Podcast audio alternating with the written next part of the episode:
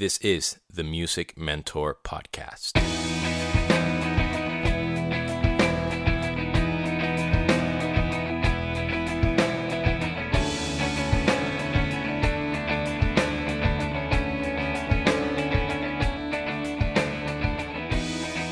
What is up, girls and boys, ladies and gentlemen? This is Demian, your host of the Music Mentor Podcast, and welcome to episode number 74. Today's episode is going to be a little bit different. Instead of talking specifically to an audience of professional musicians or up and coming musicians, I wanted to talk to you, if you're listening, the casual musician. That girl, woman, man, or boy that used to play music but don't anymore for whatever reason. Maybe you're too busy with work. Maybe you realize the amount of dedication and time that playing an instrument professionally would take, and you're a little intimidated by it or you don't like it as much. So, this one is for you. As ever, before we get started, I would love to remind you that the Music Mentor podcast is brought to you by Audible.com, the premier leaders and providers of digital audiobooks with over 180,000 titles to choose from, any and every genre you can imagine, and all Audible titles play on your iPad, on your iPhone, or your Kindle, or your Android device. If you go to audibletrial.com forward slash music mentor, you will get a free 30 day trial and also one free digital audio book download. So let me know which book you chose and why. I will try to not speak for all musicians, but I'm pretty sure that I kind of do. Um, we love music, we love our instrument, and we love performing, we love recording. So when we meet somebody and they say, you know, they ask us what we do, and you we tell them that we're a musician, and they say in turn, "Oh yeah, I used to play guitar," you know, you kind of, it's almost like you feel a little sadness or a little you. I get a little bummed, like, "Oh man, I wish you still did it."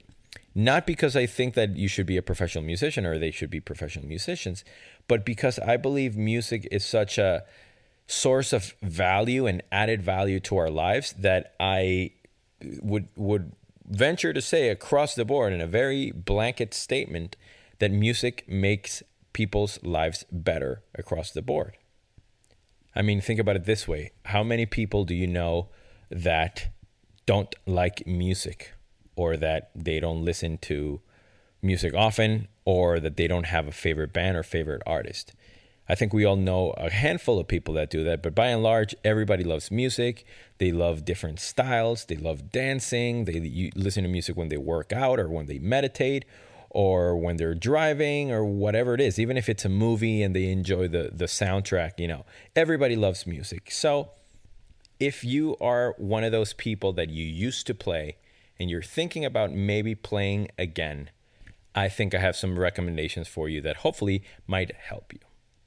The first thing I'll say is that if you got to a level where you could play on your own and sort of teach yourself, I would encourage you to start there and try to get the rust off and try to get back in sort of the groove of things, no pun intended, and you know, practice a little bit again, maybe review some of the songs that you used to play.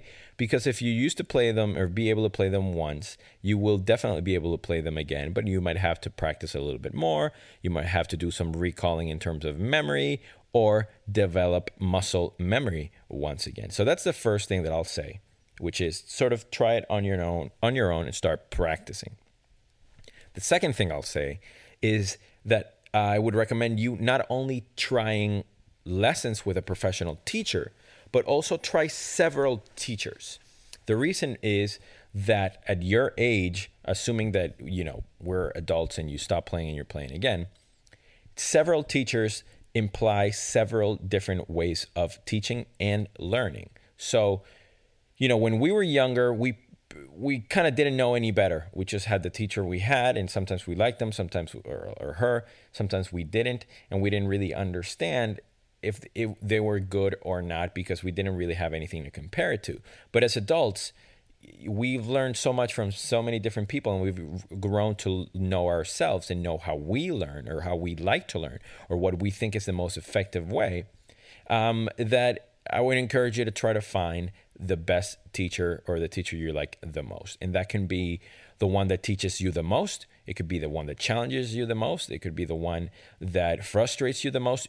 It doesn't matter. You basically are the the the adult in the relationship, eh, you know, towards music. So you can make the decision. I obviously will not recommend you choosing the the one that frustrates you the most. But hey, some people love that tough love type of learning, and they love you know the way the teacher from Whiplash teaches. You know, if you haven't seen that movie, I'll check it out. And I eh, a little break. You know, I'm always I'm often asked what I think about that movie, and my opinion is that the the acting is phenomenal, but I, I just think the teacher represents everything that I'm against in music, um, for numerous reasons. But anyway, back to the to the reality. So another thing I'll say in terms of um, numerous teachers and numerous ways of learning.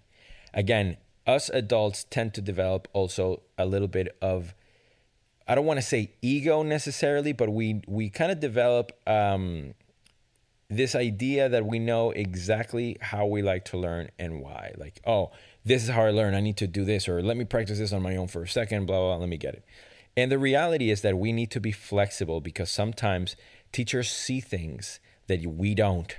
And we might be convinced about X, Y, or Z, but we need that person open that other door or expand some some avenues, so to speak, so we can learn more efficiently. You know, and it all depends on the style of music and the, the, the learning can change different uh, or vastly within different styles of music, within different instruments. The level that we're in, we might be used. Uh, we it might be more effective for us if we get, you know, told some anecdotes and some holistic way of learning instead of actual technique or music theory. So it, I would recommend as a whole to be flexible. Number three, I would say, and you've heard me say this before um, in terms of practicing, is that when you do practice, I would encourage you to focus on the quality of your practice and not the quantity. That's when it gets intrusive. When we we start thinking about the amount of time that we have to practice in. You know, I'm, I'm speaking to to the professional person, somebody that has a, a nine to five or whatever job, and they don't have the luxury to practice eight four, five, six, whatever hours a day, regardless of the the order in which I mention the amount of time in. So practice on on on, on the quality. Be focused. Know what you want to learn and why. It could be by your own decision, or it could be something that you worked with your teacher. But when you do, pay attention extremely. It could be five minutes a day, it could be 10 minutes a week, whatever it is. Obviously, the more you practice, the, the more the better you're going to get. But it, it has to do with the amount of focus, not only the amount of time that you spent on it.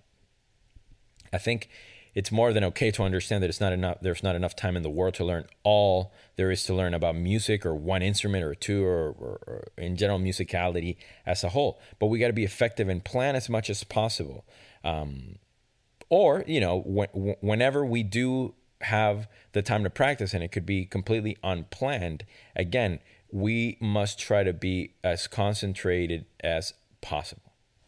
Another recommendation would be for you to pick songs that you want to play and want to learn, or things that you want to be able to do, and have your teacher show them to you. Um, I think it, because time is of the essence and we don't have a lot of time, or you don't have a lot of time, it's almost better to spend it on things that are going to fulfill you emotionally and you know music slash romantically if that makes any sense. You fall in love with music deeper and deeper. So you know there's not a lot of time. You might as well learn things that you love.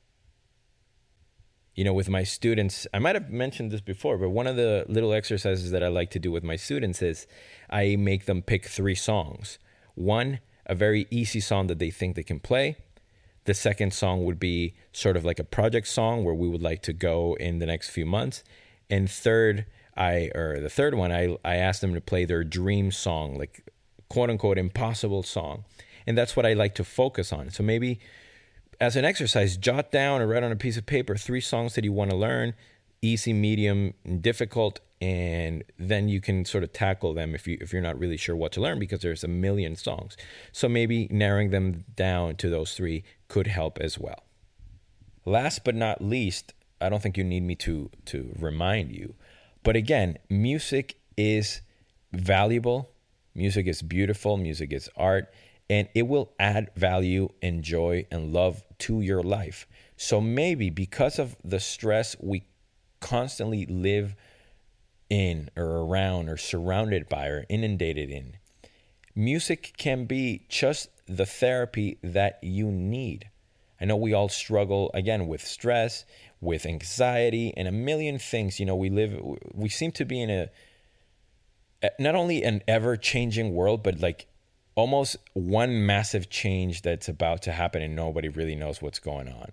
So maybe music can be the answer for you. And It can be can be what you're looking for as far as relaxation, as far as purpose, as far as distraction, or whatever it is. But I encourage you to do it with love. I encourage you to always embrace it with open arms and try to learn and not worry about you know how good you are or not or compare yourself to professional musicians because we've this is our livelihood we've made a whole plethora of decisions to get to where we are to be able to practice four five six hours a day.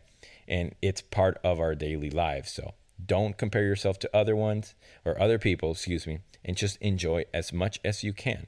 The casual musician enjoys music and loves music just as much as anybody. Thank you guys and girls for listening. This was the music mentor podcast